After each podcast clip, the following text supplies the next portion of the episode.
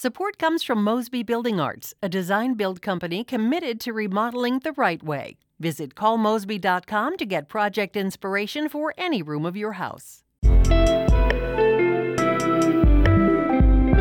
From the St. Louis Public Radio Newsroom, this is The Gateway. It's Friday, April 24th. I'm Wayne Pratt. Missouri's governor will unveil his plan today to reopen the state's businesses. Mike Parson is still committed to reopening Missouri May 4th. Health professionals are concerned that lifting any statewide stay at home order too soon could lead to more coronavirus cases. Parson says the state needs to be able to fight the virus and open the economy. Those anticipated guidelines from the governor will have an immediate impact on Franklin County. Many non essential businesses in that area are allowed to reopen this weekend. Illinois Governor J.B. Pritzker is extending a stay at home order through the end of May. There will be some changes from the regulations that were set to expire April 30th. Most residents, for example, will have to wear masks indoors and outdoors. Also, Pritzker says Illinois parks will reopen May 1st, but people will still have to stay six feet apart. A testing site is slated to open today in Granite City. SIHF Healthcare says a Belleville location started accepting patients yesterday in the Metro East. The company also has a testing site in East St. Louis. A CARE STL location on Whittier Street in North St. Louis will reopen Monday. It shut down earlier this month after a staff member tested positive for coronavirus. Here are the numbers. Missouri reports more than 6,300 cases. Slightly more than 59,000 patients have been tested. There have been nearly 220 deaths. In Illinois, state health officials report almost 37,000 positive results out of roughly 173,000 tests. There have been nearly 1,700 deaths in that state. In a few minutes, St. Louis Public Radio's Jason Rosenbaum reports on the pandemic fueled debate over absentee balloting in Missouri. As we mentioned, Missouri's governor is expected to provide details today of his plan to reopen many businesses in the state May 4th. Mike Parson wants to balance safety amid the pandemic with the need to restart the economy. A county in the area is not waiting until early next month. Many non essential businesses in Franklin County can reopen this weekend but not all are taking advantage of those relaxed guidelines. Vero Fitness in Pacific will stay closed. Owner Nick Jansen. A few people wanted to laugh at me. Fine, have your laugh, but I'm going to bed tonight knowing that I made the right decision for the health and safety of my members. Jansen says the decision to remain closed is largely influenced by advice from nurses and doctors who go to his gym. In Illinois, Governor J.B. Pritzker says he is extending a stay at home order through the end of the month. Mike Smith reports. Governor Pritzker's announcement comes at a time when the state is soon expected to reach a daily peak in deaths from COVID 19. Pritzker says data from experts like doctors and scientists say the state has made progress, but it still has ways to go. I'm asking you to hold on for just a little while longer to help make sure that we all see through to the other side of this struggle. The executive order comes with some new mandates, like requiring face masks in stores and public areas. Some non essential businesses will have the opportunity to take online and phone orders. Public areas like some state parks, golf courses, and greenhouses can also reopen, and some elective medical procedures will be able to resume. I'm Mike Smith.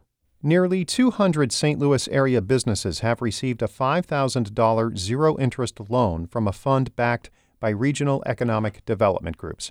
As St. Louis Public Radio's Corinne Ruff reports, business owners affected by the outbreak welcome the help, but say it does not go far enough.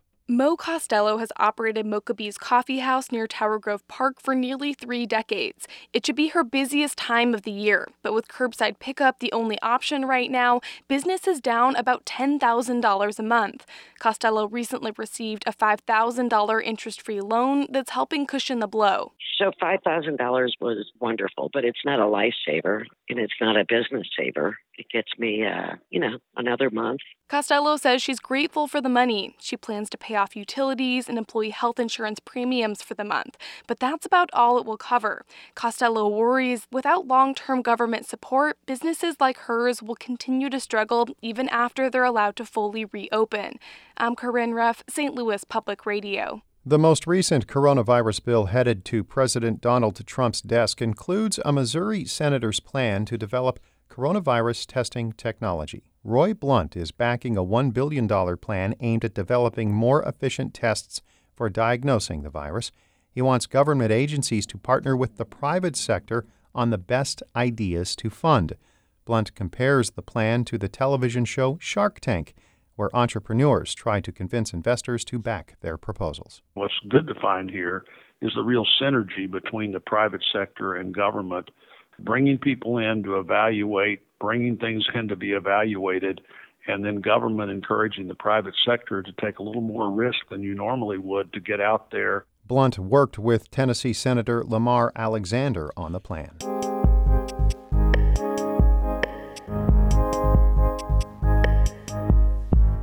The coronavirus outbreak is prompting some to call for expanded access to absentee ballots. St. Louis Public Radio's Jason Rosenbaum reports the Missouri legislature may not act on the issue. That could give judges the final call on fundamental changes to the voting process. Sandy Diamond is planning to vote this year, even amid rampant coronavirus concerns. If the University City resident has to cast a ballot in person, she'll put on a mask and make sure to practice social distancing but Diamond would like to see policymakers come up with ways to make more Missourians feel comfortable about participating in the upcoming elections, including expanding access to absentee ballots. And they should do everything in their power to make sure that people feel safe uh, in casting their vote this year. Missouri's election officials are trying to make absentee ballots more available for voters as a means of tamping down on big crowds at the polls. It's part of a national policy debate about making it easier to cast a ballot at home to reduce coronavirus spread. Some are taking direct action. St. Louis County election officials are sending out absentee ballot applications to voters who are over 60, including Sunset Hills resident Reed Radcliffe. Radcliffe was happy to get these applications, especially since his wife is immunocompromised. Oh, it's absolutely a good move. I, I think a lot of people wouldn't even go vote because they'd be afraid of contracting the virus. Even, I mean, there's I, my neighbors, some of my neighbors, they won't even go to the grocery store or anywhere. But some election officials feel that the state legislature needs to take additional steps. Even though you can get an absentee ballot in Missouri due to incapacity or confinement due to illness, there's not universal agreement among local election officials whether that applies to the coronavirus pandemic.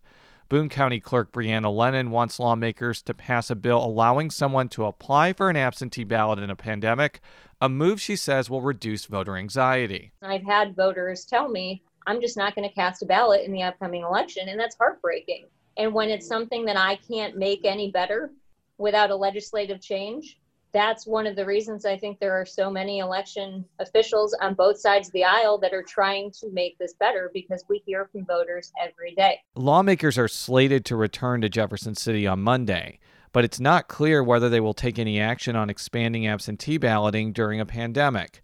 And Governor Mike Parson is not necessarily endorsing the idea until he sees what lawmakers actually pass. Know well enough a lot of times when a bill comes forward, it's got a lot of other things in there you're not expecting.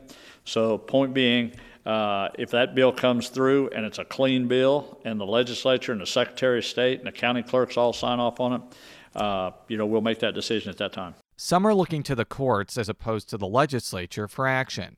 The ACLU of Missouri filed a lawsuit last week seeking clarity about whether current state law allows for a voter to get an absentee ballot because of a pandemic. Tony Rothert of the ACLU of Missouri says the suit is meant to provide assurances for election officials who don't agree on the matter. If you have to vote in person, uh, you're risking uh, spreading a disease or perhaps um, uh, contracting a disease that you were going to spread to your family. For her part, Creve Coeur resident Suzette Allinger believes that voters will be comfortable coming to the polls over the next few months to take part in critical municipal, state, and federal elections. In addition to being a frequent voter, Allinger also has experience as a poll worker. They know the rules The rule is wear a face mask.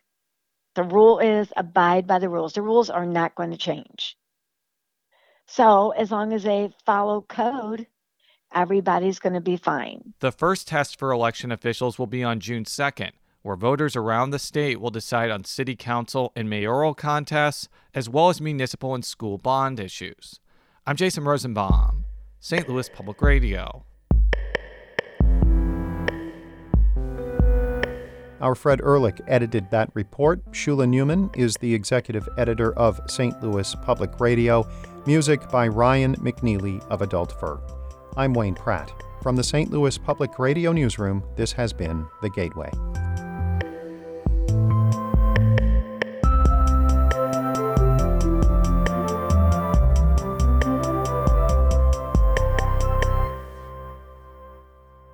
Support comes from Mosby Building Arts, a design build company committed to remodeling the right way. Visit callmosby.com to get project inspiration for any room of your house.